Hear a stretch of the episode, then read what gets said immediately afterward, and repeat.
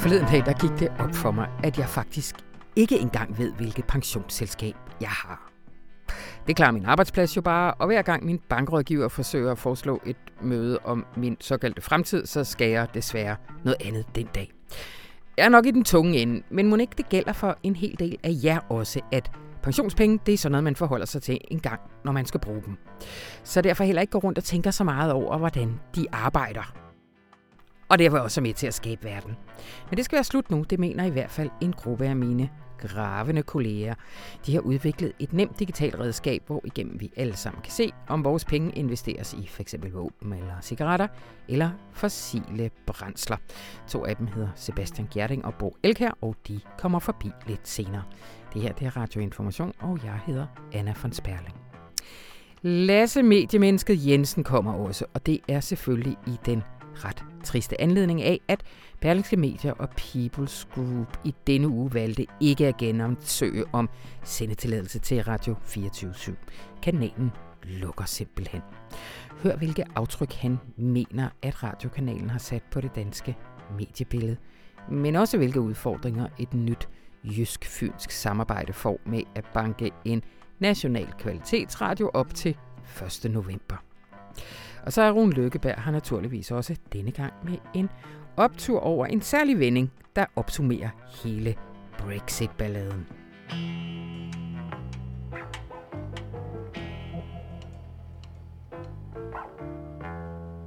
Men før vi når så langt, så har jeg fået besøg af Louise Drivsholm. Velkommen til. Mange tak. Vores videnskabsredaktør. Information har jo i de seneste par måneder kørt en serie omkring øh, kultur og kunst som terapi. Og Louise, du kastede dig ud i selv at gå i terapi. Ja, eller jeg blev castet du blev til at gå i castet terapi. til at kastes ud i terapi. Hvad, hvad, hvad var baggrunden for det? Pointen med det her var ligesom at se, hvad, øh, hvad, hvad et intensiveret kulturforbrug kan gøre ved et, et ungt, raskt menneske, om, om man også kan få, få noget ud af det.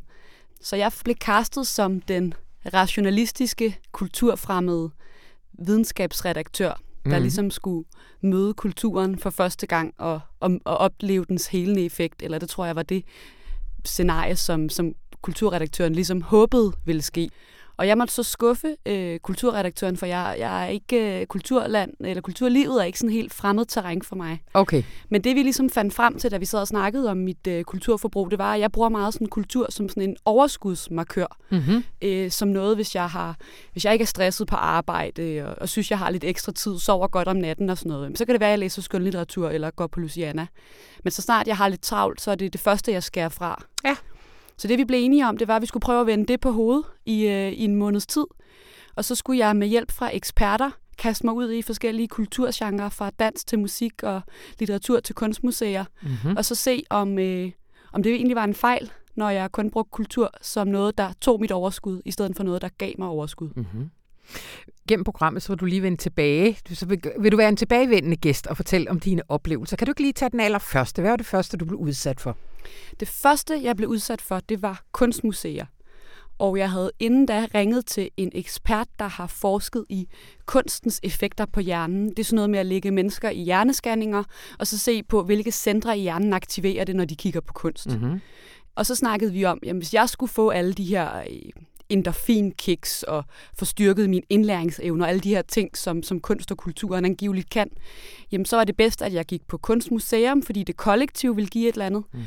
Og jeg skulle have en stor forhåndsviden om den kunst, jeg så, fordi følelsen af ekspertise også ville, ville give noget øget øh, velvære. Så du skulle researche inden? Ja, så jeg var på øh, Kunsthal Charlottenborg, øh, og jeg var på Davids samling, og inden jeg var inde og se udstillingerne, havde jeg læst en masse anmeldelser og fortolkninger af, af den kunst, jeg så. Og, og det var ret sjovt, fordi især da jeg gik rundt på Kunsthal Charlottenborg, jeg så sådan noget polsk installationskunst, som egentlig var ret abstrakt. men fordi det jeg lyder ligesom... som en joke. Det er sådan en, når man gør grin med, at pengene går til det, og ikke hospitaler. Fuldstændig. installationskunst, ja. Lige præcis, men fordi at jeg vidste, hvad den gren, der stod i hvert hjørnet, betød, at det ligesom var déjà vu'et og tiden, der stod stille, og at, øh, at det spejl, der var stillet op, var, var spejlingen på et eller andet. Jamen, så gik jeg rundt og havde sådan nogle aha-oplevelser hele tiden. Ja. Øh, fordi jeg forstod det, jeg så. og jeg endte faktisk med at blive så begejstret for det, at jeg trak min veninde igennem udstillingen to gange. Hvad vil du ligesom konkludere efter den oplevelse på, øh, på hovedtesen? Jamen, jeg tror, at øh, det også taler ind i noget, noget selvbillede.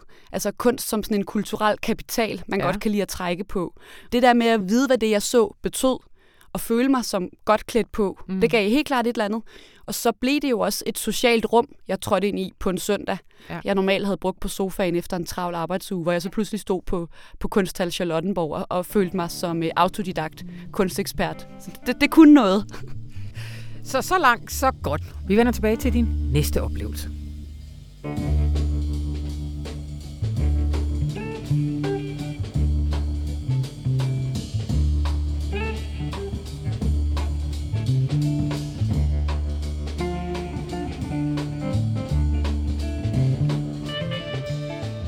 Danske pensionsselskaber forvalter flere hundrede milliarder kroner.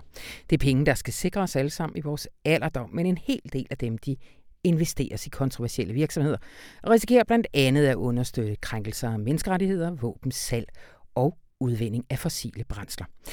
Her fra tiden og de næste uger frem, så vil information undersøge det her felt.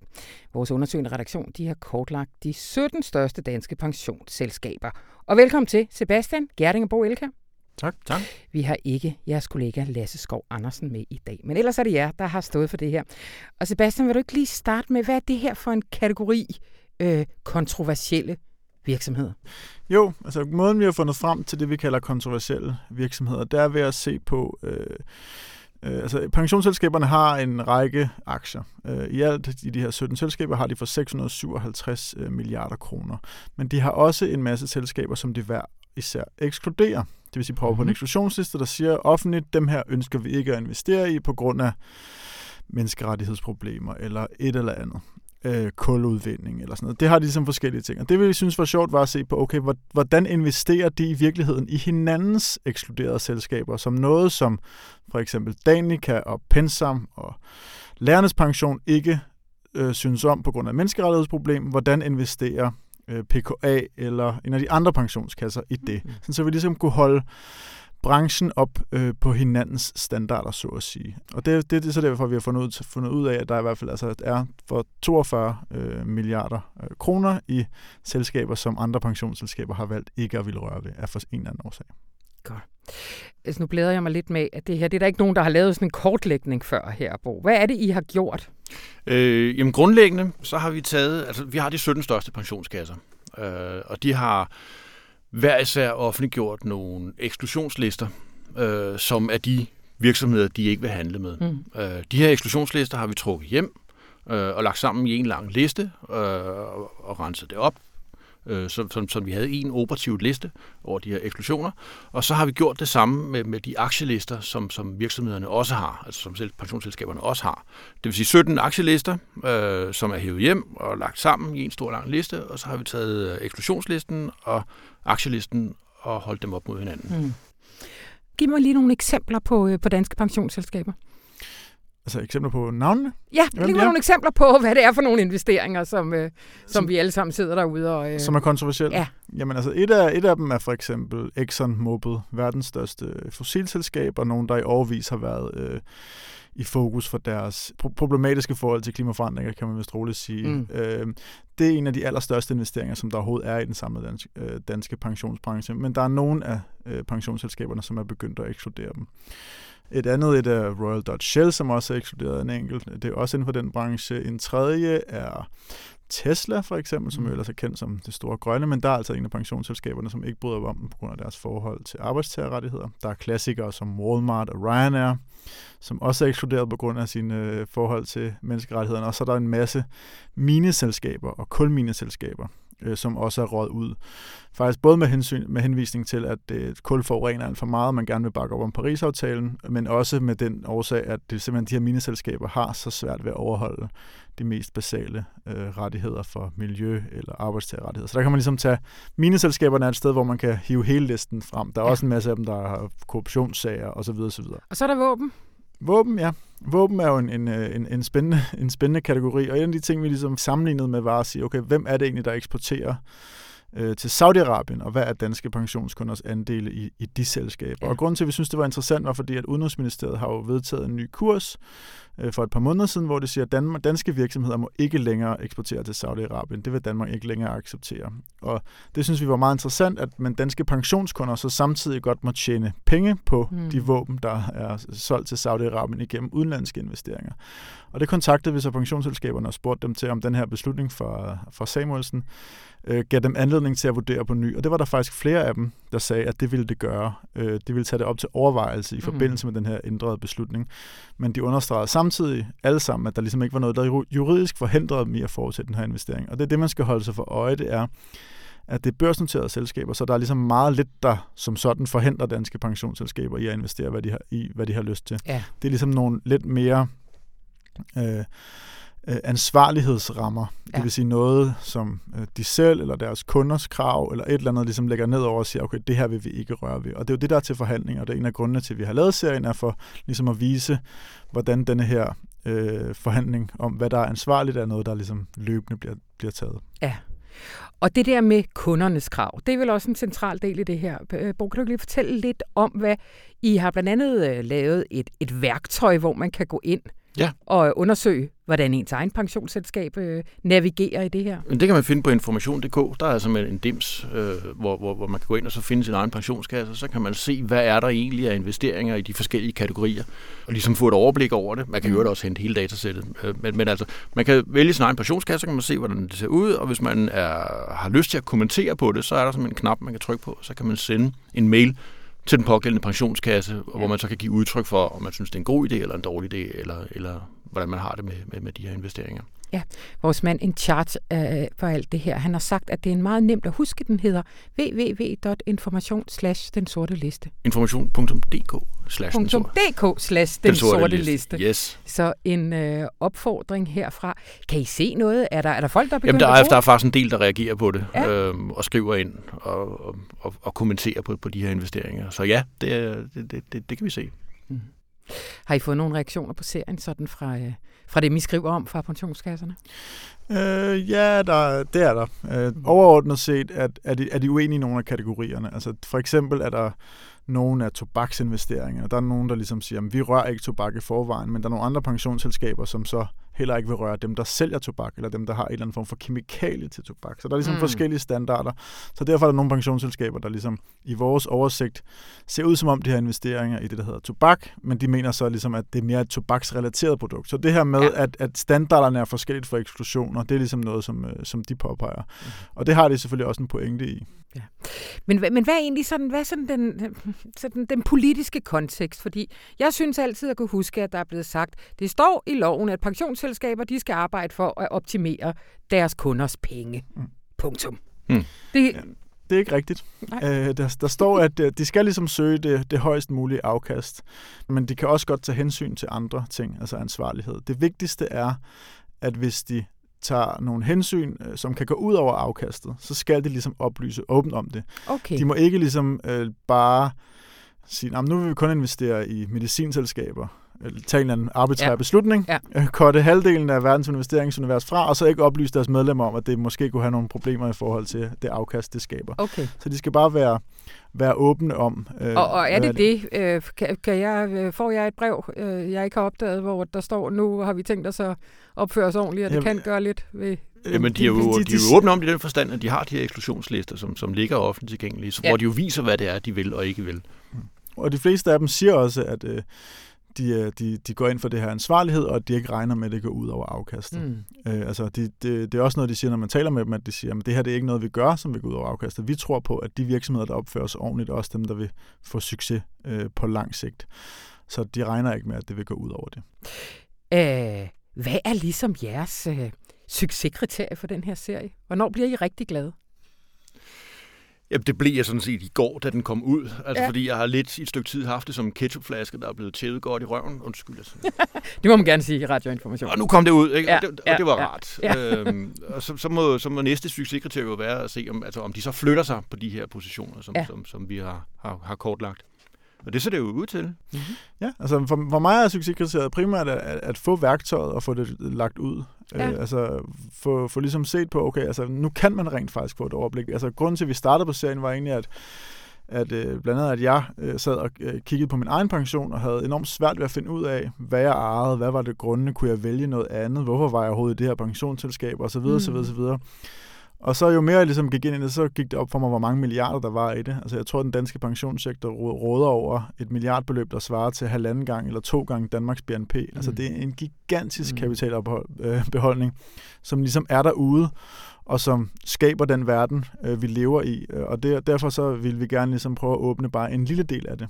Øh, de her øh, 600 milliarder, som jo godt nok stadigvæk er mange penge. Jeg tror, det er en tredjedel af den, svarer til en tredjedel af Danmarks BNP. Ja. Øh, men øh, man kunne godt fortsætte at gå videre til, hvad sker der med deres ejendomsinvesteringer? Hvad sker der med deres alternative investeringer? Hvad sker der med deres øh, ikke-børsnoterede investeringer? Der er alle mulige steder, mm. hvor de her store, gigantiske pengemængder er med til at skabe øh, nogle politiske og økonomiske dynamikker, som er enormt interessante. Og mm. det har vi ligesom taget hul på en lille del af. Mm. Hvor hvad kan man forvente mere i serien, hvis man sådan går ind på måske griner. Ja, altså, nu vil jeg jo ikke afsløre, hvad vi Nej. er på vej af historie. Det bliver fuldstændig åndssvagt.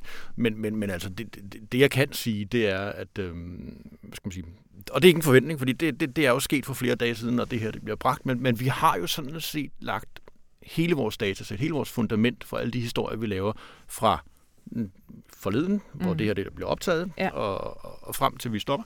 Det, det datasæt, det ligger tilgængeligt nu, så alle andre kan dykke ned i det. Ja. Øh, altså det er frit. Der er ikke noget, vi holder tilbage på den måde.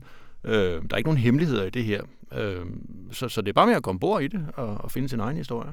Ja. Jeg kan kun opfordre folk til selv. Og... Altså, du håber folk helt generelt, andre journalister? Jamen, altså, jeg, jeg, jeg håber, at organisationer tager det til sig. Jeg håber, ja. at øh, private pensionskunder tager det til sig. Men jeg håber, at også andre medier, andre mm. journalister går ind øh, med de særinteresser, de emner, som de interesserer sig for, ja. at prøve at kigge på det her og finde historie i det. Ja.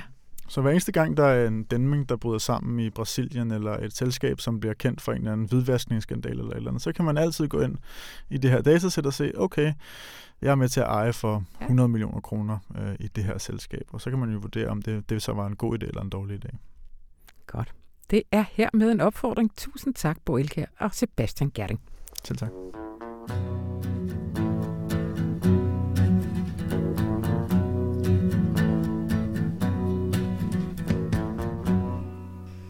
Yes, og så er vi tilbage ved vores videnskabsredaktør Louise Drivsholm. Hvad var det næste, du blev kastet ud i i den helbredende kunst? Helena. Jamen i uge 2 skulle jeg opleve musikkens helende effekter. Mm-hmm. Og der havde jeg snakket med en musikterapeut, og det er jo faktisk den eneste øh, anerkendte kunstterapeutiske uddannelse i Danmark lige nu. Så det havde jeg store forventninger til. Her har videnskaben på alle mulige forskellige måder skabt evidens for, at musikken har helbredende effekter. Ja. Og jeg snakkede med en ekspert, og han sagde til mig, hvis du skal opleve max effekt af det her, så skal du selv spille et instrument. Og jeg, øh, jeg havde en meget kort øh, guitarkarriere i 3.G, så jeg fandt øh, med store forventninger min kærestes western guitar frem, og mm. tænkte, at det er ligesom at cykle. Sådan noget, det sidder i fingrene. Ja. Det glemmer man ikke.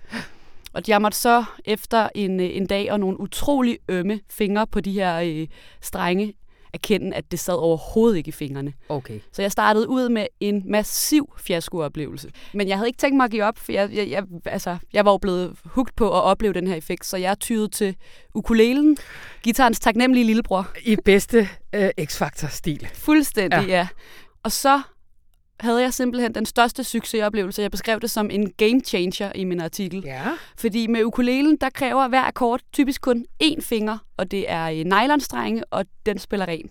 Og jeg spillede så brugt hele søndag eftermiddag i, i total selvforglemmelse på at spille det der Jason Mraz nummer I'm Yours, som var sådan en landeplage for 10 år siden, og som øh, åbenbart er alle ukulele-novisers øh, go-to-song. Er det det her? It cannot wait. I'm yours. Det er lige præcis det.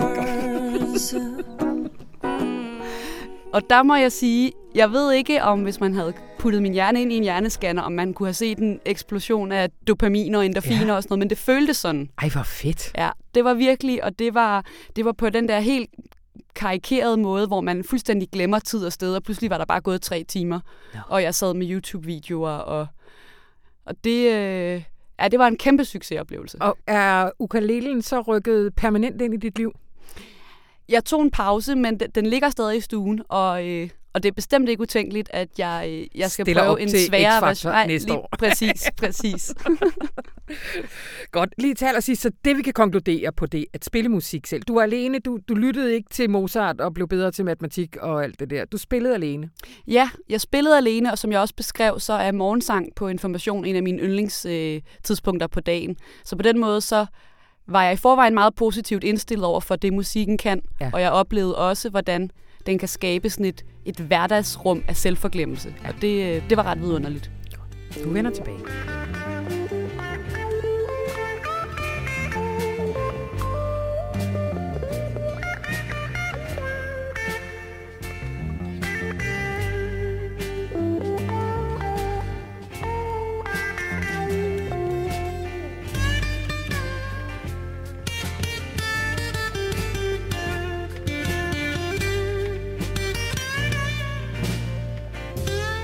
Torsdag formiddag stod det klart, at Radio 24 lukker, da Berlingske Medier valgte ikke at søge om at drive den Københavns-baserede radiostation. Lasse Jensen, velkommen til. Tak. Hvad er baggrunden for det her? Det er jo en lang og farverig baggrund, Yes. men baggrunden er jo primært, at medieforliget sidste sommer stipulerede, at øh, den FM-kanal, som hedder FM4, som Radio 24 sender på i øjeblikket, at den skulle, det vidste man godt i forvejen, i udbud, men at størstedelen af redaktionen skulle ligge vest for Storebælt. Ja. Det er så de krav, som jo øh, primært kommer fra Dansk Folkeparti, det har kulturministeren selv sagt. Øh, de Ja, er den så er ikke blevet, groet i hendes baghave. den er ikke groet i hendes baghave, som hun sagde. Øh, men øh, sådan for at skaffe flertal for et medieforlig, så akquiescerede regeringen og lod Dansk Folkeparti øh, få sin vilje. Så kom Dansk Folkeparti her for ikke så lang tid siden og skærpede kravet. Der er en lang teknisk forklaring om, at EU ikke tillod, at staten sagde, hvor hovedkvarteret for stationen skulle ligge. Men til gengæld blev procentkravet så skærpet, så det nu er 70 procent af medarbejderne, der skal arbejde streg bo øh, 100, vest for Storebælt. 110 km fra København, var det ikke det, Jo, der... og den, når man tegner en cirkel fra København, så de 110 km går midt ned gennem Storebælt. Ja. Men sjovt nok skærer Nykøbing Falster over i to, så i teorien kunne stationen godt ligge i det sydlige Nykøbing Falster. Ja, ja, ja. Det er ikke så dumt. Lasse, hvad var den politiske, hvad har været de politiske argumenter for det her? Man kan sige, at det falder jo i tråd med den politiske udvikling, vi har været vidne til i de senere år med udflytning fra København af statslige arbejdspladser og dansk sprognævn til Bogense og skat til Ringkøbing og så videre og så videre og så videre. Så er det blevet en mærkesag for Dansk Folkeparti, at, øh, at medierne øh, efter Dansk Folkepartis mening har en alt for stor skævhed til fordel for København. Mm. Og så man kan sige, den er groet i Dansk Folkepartis baghave, den her tanke om, at FM4-kanalen skulle ligge for størstedelens vedkommende vest for Storebælt. Så man kan sige, at hele den der mediediskussion om medierne er for Københavns fixeret, at Danmarks Radio, som jo også er blevet pålagt at styrke øh, de såkaldte distrikter, at TV2-regionerne har fået lidt flere penge, det er ikke mange, men lidt flere mm. penge, Mm. at der ligger sådan, i hvert fald i det nuværende flertal, men formentlig også i hvert fald hos Socialdemokraterne, et ønske om, at medierne vest for Storebælt skal styrkes.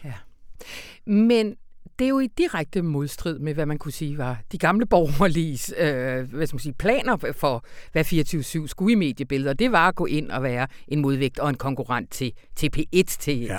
Til Danmarks Radio. Hvor- hvor- Hvordan kan de forholde sig så? Øh, Jo, men altså, politiske til- flertal skifter, og Ja. Per Stig Møller er gået på pension. Det var ham, der fik ideen til, at øh, den FM4-kanal, som i øvrigt havde været i udbud tidligere, hvor Danmarks Radio vandt den, det var det, vi engang for snart otte år siden kendte som P2. Mm. Det var faktisk den samme FM-kanal. Men altså, at, at det, der så er sket nu, det er så, at man mistænker 24-7 for at være meget københavnsbaseret. Der er lidt om snakken. Det ligger i København. Bevares. Mange af værterne bor i København, de fleste faktisk, for ikke at sige dem alle sammen. mm. Øh, Og i hvert fald i starten blev 24-7 jo, øh, synes jeg med rette, kritiseret for at være enormt københavnsk centreret. Nogen sagde ovenikøbet lidt mere til leje end København. Mm. Men, men det kom 24-7 jo over, og har jo mm. så produceret en radiostation, der i stigende grad er blevet populær. Ja. Hvad synes du, nu er det jo desværre tid til en lille nekrolog i dag. Hvordan har, hvordan har den radiostation udviklet sig? Den har udviklet sig øh, altså i virkeligheden i overensstemmelse med de krav, som politikerne stillede, hvor det mest markante krav, og der var rigtig mange, og de var rigtig detaljerede, var, at stationen skulle have markante holdningsbaserede værter. Ja. Altså, at de mennesker, der sad og styrede programmerne, værterne, skulle være folk, øh, hvis holdninger vi kendte. Mm. Altså, et, et klassisk eksempel er øh, 24-7's medieprogram, som hedder Q og A, opkaldt efter Henrik Kvartrup og Mikkel Andersen, mm-hmm. som begge to erkender, erkender sig som værende borgerlige. Ja. Øh, vi har andre programmer, det mest markante lige i øjeblikket er vel Claus Riskærs program fredag formiddag, hvor en folketingskandidat øh, har, har fået tid i flere timer, den er sagt. Men altså, at 24-7's øh, aftryk på medielandskabet har været disse ret markante, ofte underholdende, skarpe, øh, indimellem sådan lidt flyvske, men alligevel helt anderledes end det pæne velfriseret, ordentlige P1. Ja. Så har 24 Og vel også, været, hvad skal man den, sige, centrum-venstre øh, centrum domineret. Venstre, om man vil. Øh, men altså, så har 24 sådan været den frække, den frække dreng, ja. pige, mest dreng ja. i klassen. Ja. Øh, og, og det er så det, politikerne, ikke mindst Dansk Folkeparti, siger, nu skal det være anderledes. Ja. Og det sjove er jo, at hvor 24-7 blev født som en direkte konkurrent til, eller balancør til P1, mm-hmm. så det nye øh, vest for Storebælt baserede øh, arrangement vil jo så i høj grad være blive målt i forhold til P4, som jo er Danmarks Radios største og mest lyttede radioprogram. Mm. Det er jo massivt meget større end P1 målt i lyttere, og det er jo baseret på DR's distrikter og er ja. dermed regionalt baseret. Så det, der kommer en ny konkurrencesituation med den nye FM4. Ja, og i medieaftalen blev det jo pålagt endnu mere på DR at satse på regionerne og også TV2 for eksempel. Altså, så der er virkelig lavet et, et, et, et stort ryg ud i øh, Der er i hvert fald ja, lavet et ryg. Ja. Øh, altså, uanset hvordan man vender og drejer det, så er de fleste nationale medier i Danmark stadig baseret i København. Oh yes. Og det har jo været kritikken af, af, af den her provincialisering eller regionalisering af 24-7-FM4 mm. har været, jamen hvordan kan du med kun 30 procent af dine medarbejdere i København dække det, en national radio nyhedsmæssigt jo altså skal dække. Mm. Og det er jo magthavere, det er organisationer, det er Folketinget, det er ministerier.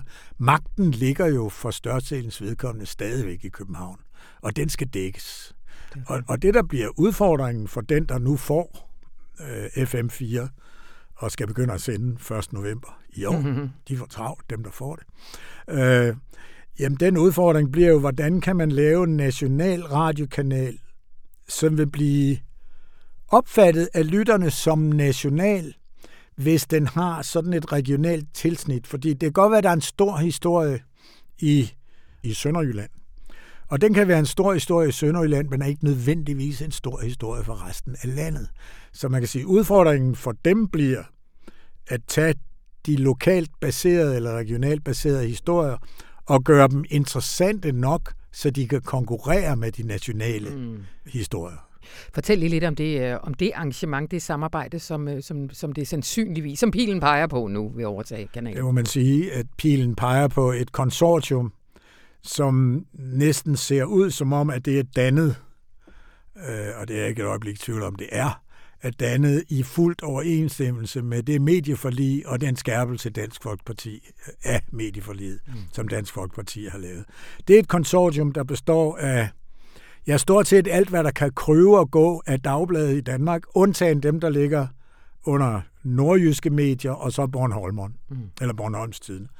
At, at vi har noget i retning af, jeg tror, nogle af 20 dagblade, jysk-fynske medier som drivende kraft, det er landets næststørste dagbladsorganisation, øh, at alle de her, de skal nu finde sammen med en kommersiel radiostation i Randers, der hedder ABC, og jeg kan se, der er kommet nogle nye samarbejdspartnere med, for eksempel Aarhus Universitetsforlag. Mm. Det er der jo ikke noget nyt i. Berlingske People Group er jo i virkeligheden et ja. samarbejde mellem et forlag og en avis. Ja.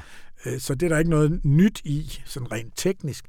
Men altså, det der bliver svært for Danmarks Radios tidligere, det er Danmark-direktør Anne-Marie Dom, som nu er sat i spidsen for forberedelsen af et bud.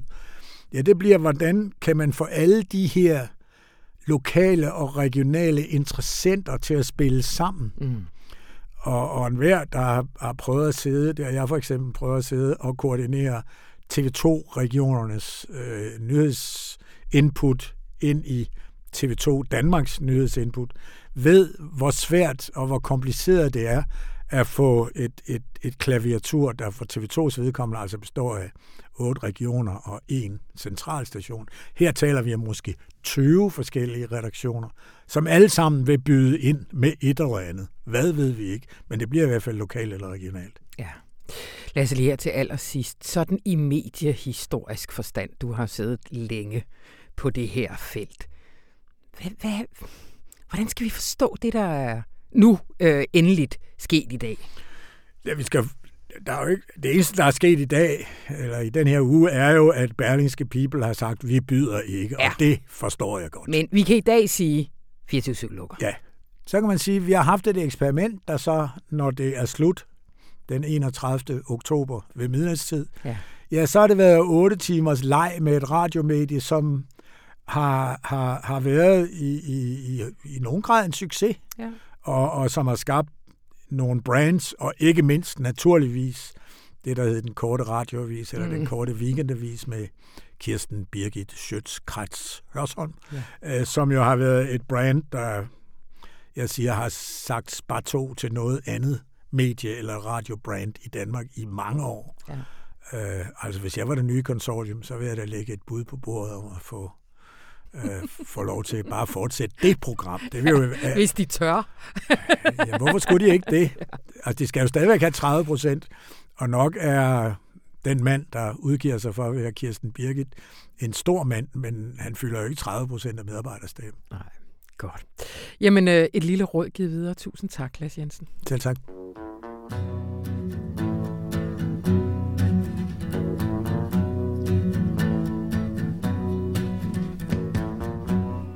Yes, og vi er tilbage med Louise Drivsholm.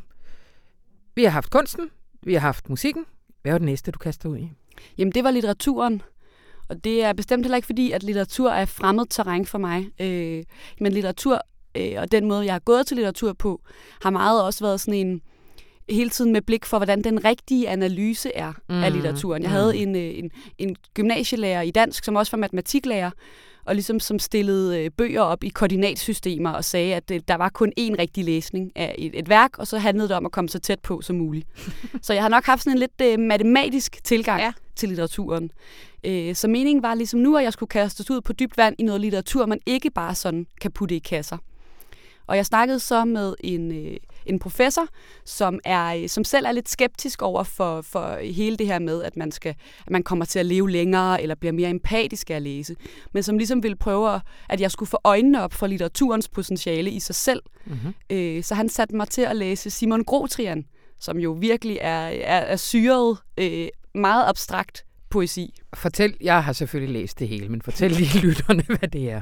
Jamen Simon Grotrian, og det øh, er der helt klart andre, der er bedre til at forklare end mig, men ja. han er en, øh, en dansk digter, som øh, vist også har været øh, indlagt på den lukkede, og, og skriver sådan noget meget abstrakte digte, altså sådan noget med at, at begrave sig selv i alfabetet, og jeg, jeg forstod faktisk ikke rigtig noget af det. Nej. Øhm, og han er anmelderost, og der er helt sikkert nogen, der kan få noget ud af ja. det. Øh, men, men kunne du finde ud af at lægge din matematik, så nu bruger du også det der begreb, jeg forstod det ikke. Altså, prøvede du det der med at lægge for eksempel ambitionen om at forstå lidt til side, og så ligesom bare være i det, eller... Nej, jeg tror, jeg blev bare konfronteret med, at det var enormt svært for mig. Ideen var ligesom, at jeg, øh, jeg skulle læse det, de samme digte igen og igen, for så måske pludselig at, at blive sådan, ikke nødvendigvis forstå det, men blive draget af det. Ja. Ham professoren beskrev det lidt enten som en god krimi, hvor du på en eller anden måde læser videre, fordi du må forstå det, eller som sådan et venskab med en ven, du aldrig rigtig forstår, Ja. men som du derfor bliver ved med at være draget af. Og for mig var det bare et, et litterært lavpunkt. Altså, jeg stødte bare hovedet mod en mur af poesi, jeg ikke forstod. Og det var det eneste litteratur. Der var ikke Nej, så gik jeg videre til J.P. Schack. Ja. Øhm, og der stod på forsiden i sådan en, på, på sådan en skrifttype, der ligner de der øh, warnings, der er ude på cigaretpakker, at øh, læsningen af dette værk vil ændre dig for livet. Ja. Så der havde jeg jo altså mildest talt store forventninger. Ja. Øh, men jeg tror øh, i bagklogskabens lys, at jeg gik ind til det med samme øh, utålmodighed og, og behov for at putte det hele i semantiske kasser og, mm. og for, for straks at se en, en, øh, en, en mening med det. Ja. Jeg blev simpelthen heller ikke grebet af det. Og, og på den måde blev det også lidt en, en fiaskooplevelse, for det er aldrig ja. sjovt at, at beskæftige sig med noget, man overhovedet ikke synes, man forstår. Nej, nej. Så litteraturen blev ikke der, hvor du fandt nogle nye... Jo, du har jo nogle erkendelser om dig selv, synes jeg jo nok. Altså, du blev lige tæsket tilbage til din skoletid, og hvad det egentlig er, der på en eller anden måde, hvis man siger, også kan være din begrænsning i at bare tage kunst ind. Så det er jo vel ikke sådan helt Nej, men jeg tror, fordi jeg kender egentlig godt til det der med, at man forskningen viser, at når du læser litteratur, så kan du opleve de samme følelser, som der sker i det virkelige liv. Der Ja. har man ligesom med hjerneskærning og set, det er de samme ting, der bliver aktiveret. Og det genkender jeg fra, når jeg har binge-læst Harry Potter, eller, eller været grebet af et eller andet mm. øh, i min teenageår, og også i dag for den sags skyld, hvis man på ferie kommer i gang med en god serie. Ja. Men, men jeg kunne simpelthen ikke blive grebet af noget, jeg ikke forstod. Nej. Og jeg kunne ikke fremkalde følelser, når jeg ikke forstod det. Nej. Øh, og jeg, må nok, jeg har nok for, for utålmodig til at læse det samme 10 gange i jagt på en eller anden mening. Ja. Øh, jeg tror, jeg har brug for, at den, den er mere umiddelbar. Goodie. Det blev ikke litteraturen, men vi vender tilbage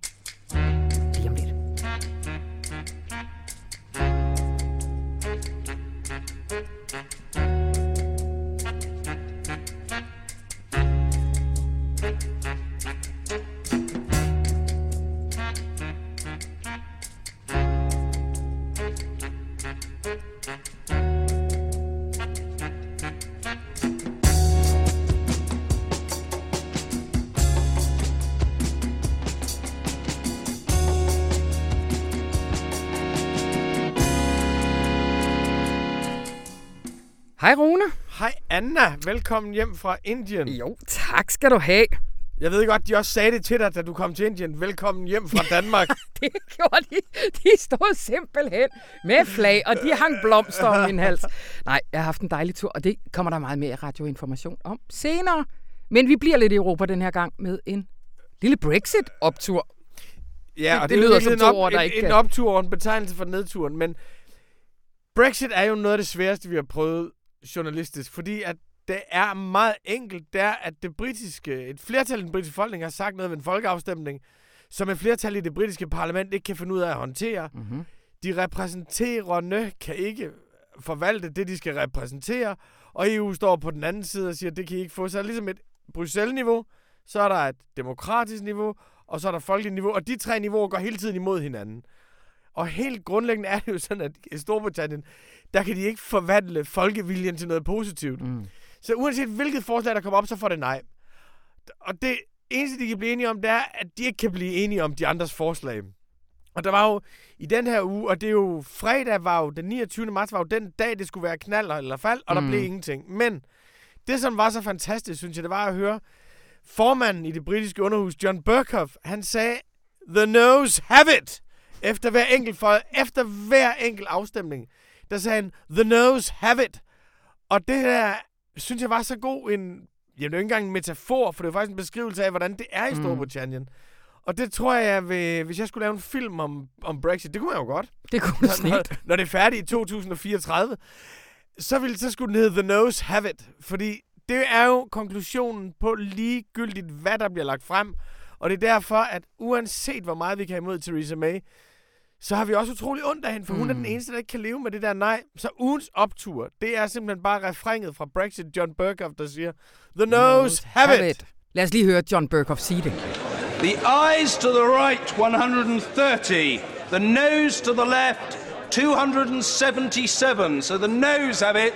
The nose have it. Unlock. Tusind tak, Rune. Meget lille optur.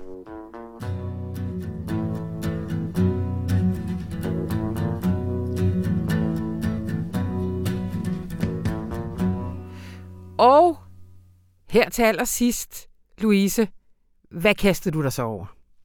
Den sidste uge skulle jeg danse. Og det var jeg meget spændt på, fordi det er sådan noget, jeg gør sene nattetimer i København, når ingen kigger, eller lyset er så mørkt, at alle ser ud, som om de danser godt, og folk har drukket, så det ser sådan ja. ud. Øhm, men jeg skulle simpelthen kastes ud i sådan en klassisk dans, og jeg ringede til en pensioneret hjernelæge, der har hældet sin karriere til at, at se på, hvad dansen kan gøre, både for, for Parkinson-patienter, demensramte, men også for, for raske unge mennesker. Og hun anbefalede mig ballroom fitness, Ja. som er for alle de mænd og kvinder, men mest kvinder, øh, som har sådan en vild med dansdrøm, men deres mænd gider ikke gå til dans med dem. Ja. Så pointen er simpelthen, at du danser med en fantasipartner, hun, som hun sagde til mig, der er kun én regel, det er hende, der danser med George Clooney. Og så, øh, og så lærer du trinene til cha-cha-cha og til jive og til vals. Ja. Og øh, der er ikke, det handler ikke om at gøre det rigtigt eller have den flotteste balkjole på. Du møder simpelthen op i gymnastiktøj, og så danser du bare foran en spejl til sådan noget upbeat musik. Og så lærer du de der grundtrin. Vil du afsløre, hvem du dansede med? Jamen, jeg dansede med Obama i en uh, Yes We Can version, før han kastede dronebomber i Mellemøsten og, og masseovervågede amerikanerne. det var et godt valg. Uh, og hvordan virkede det så? Jamen, det var helt vidunderligt. Altså, jeg grinede både af mig selv og med mig selv, og hende, øh, instruktøren, hun var simpelthen så god til at få os alle sammen til at føle os som sådan nogle dansegudinder. Fordi hver eneste gang, jeg fik øje på mig selv i, i væg-til-væg-spejlet, så måtte jeg bare erkende, at min, min samba-trin, de var altså lidt mindre latino, end de føltes. Mm. Men, øh, men det gjorde jo ikke noget, fordi der var ikke noget, man blev ikke rettet, og, så der var ikke noget, der var forkert. Og det var, det var virkelig hårdt. Jeg fik virkelig sved på panden, og, og jeg gik bare derfra sådan en søndag formiddag og tænkte, så meget energi har jeg sgu aldrig haft normalt en søndag formiddag. Nå. Er du begyndt at gå til ballroom fitness? Ej, for jeg måtte også erkende, mens jeg var der, at jeg nok lige var en 15-20 år for, for ung med, med, med Okay. mine 27 år. Det var, det var mere midalderne kvinder.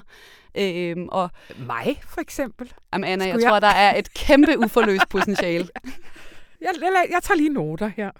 Øh, så du blev udsat for fire forskellige kunstarter. Hvad, når du ligesom er færdig med det hele og havde rystet hovedet, hvad synes du, du kunne konkludere på baggrund af dine oplevelser? Jamen, jeg havde faktisk en tur på Louisiana et par dage efter det hele var slut, som, som på en eller anden måde øh, fik mig til at indse to ting. På den ene side, at det var ufatteligt befriende at være på Louisiana, uden at det tjente et eller andet større selvoptimerende formål. Mm. Men at jeg ligesom bare var taget derhen, og heller ikke skulle tænke over, hvad jeg følte, og hvad det gjorde ved mig. Øh, Så på den ene side var det enormt befriende, at det her var slut, og at jeg havde taget kunsten ud af den her instrumentaliserende mm. kontekst. Mm. Øhm, men på den anden side var jeg også pludselig endt på Luciana på en af de der søndage, Ja. jeg måske havde tænkt, den skal bruges på sofaen. Øh, og jeg var endt der simpelthen, fordi jeg havde lyst. Så, så, så på en eller anden måde har jeg på den ene side fået øjnene op for, at kunst er bedst, når den bare opleves for kunstens skyld. Men på den anden side har forløbet også givet mig sådan et, et kulturelt momentum, hvor jeg nok må erkende, at jeg har lidt undervurderet det, kunst og kultur kan, kan give mig i hverdagen. Ja. Det behøves ikke være sådan en overskudsmarkør. Det kan lige så meget være sådan et, øh, et hverdagsvakuum for, for selvforglemmelse og begejstring. Dejlig konklusion. Ja. Og man kan læse alle dine klummer øh, og resten af serien, hvor at vi fra alle mulige kanter og med alle mulige kloge hoveder og folk, der også er i terapi af lidt tungere årsager, øh, bruger kunst og kultur, og hvor, hvor, øh, hvor det er samlet. Det er samlet øh, inde på information.dk under serien Kan kunst helbrede? Og det hedder simpelthen bare information.dk slash serier. Der har vi meget belejligende samlet alt. Jamen, øh, tusind tak, Louise Drivsholm. Det var en fornøjelse. Selv tak, jeg vil danse ud herfra. Gør det. Tja, tja, tja.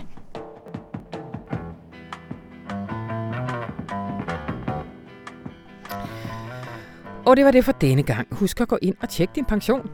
Det var som sagt på information.dk slash den sorte liste, alt sammen med små bogstaver. Og hvis du finder noget, der skuer, så kan du sende dem en mail direkte derfra. Mit navn det er Anna von Sperling, og jeg har tilrettelagt det her program, der var klippet og smukkeseret så fint af Astrid Dynesen. Ha' nu en rigtig skøn weekend.